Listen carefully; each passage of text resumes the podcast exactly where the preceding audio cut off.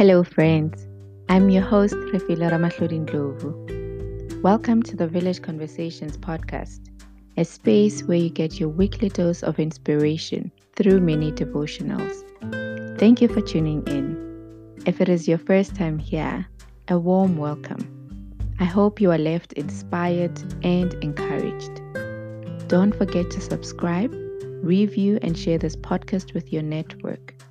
We all need a foothold of inspiration every now and again.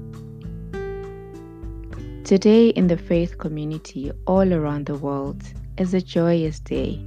We are in celebration of Jesus' resurrection. Jesus has risen from death. After suffering on our behalf, the Son of God has defeated death and is now seated at the right hand of God Almighty. The days before his crucifixion, Jesus was beaten up, humiliated, and embarrassed in front of multitudes. To make matters worse, he was betrayed and rejected by those close to him.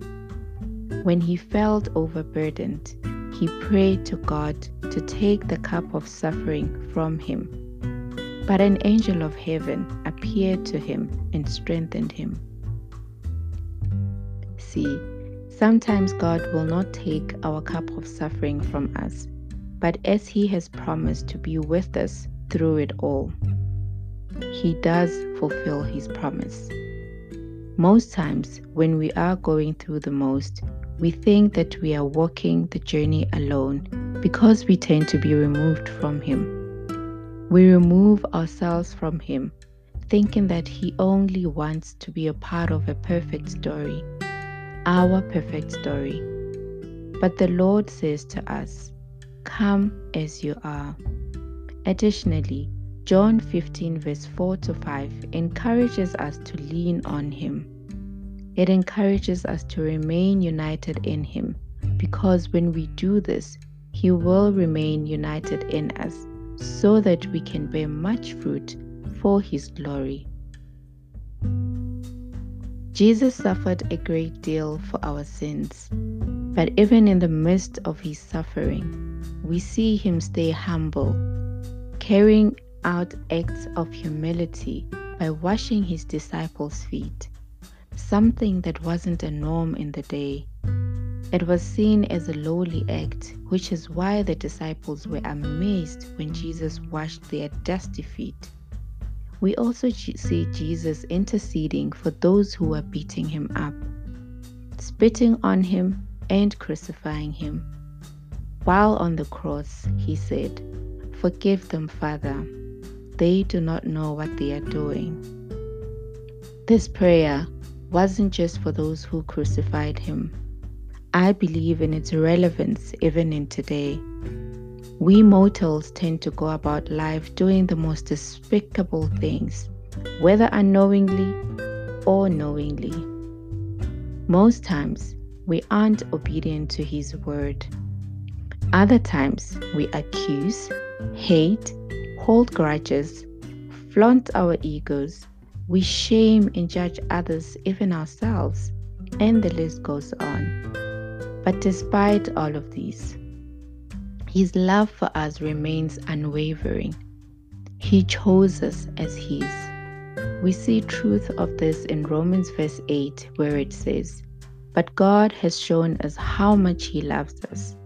It was while we were still sinners that Christ died for us. Also in John 3, verse 16, where it says, For God so loved the world so much that He gave His only begotten Son so that whoever believes in him shall not perish but have everlasting life. Jesus died so that we can have eternal life. He died so that our lives and our spirits may be renewed. He died to give us a new beginning. Today is a new beginning for all of us. For the sick, healing has come. For the powerless, regain your strength in Him. If you are feeling aggrieved, accept His comfort. If you are at warfare in your life or fighting an internal kaleidoscope of emotions, receive His peace. For the lost and the homeless, find your home in Him. My prayer for you is that you may lean on Jesus and abide in Him. Let Him be the compass of your life to help you navigate through the highs and the lows. If you thought your life was coming to an end, well, it's only beginning.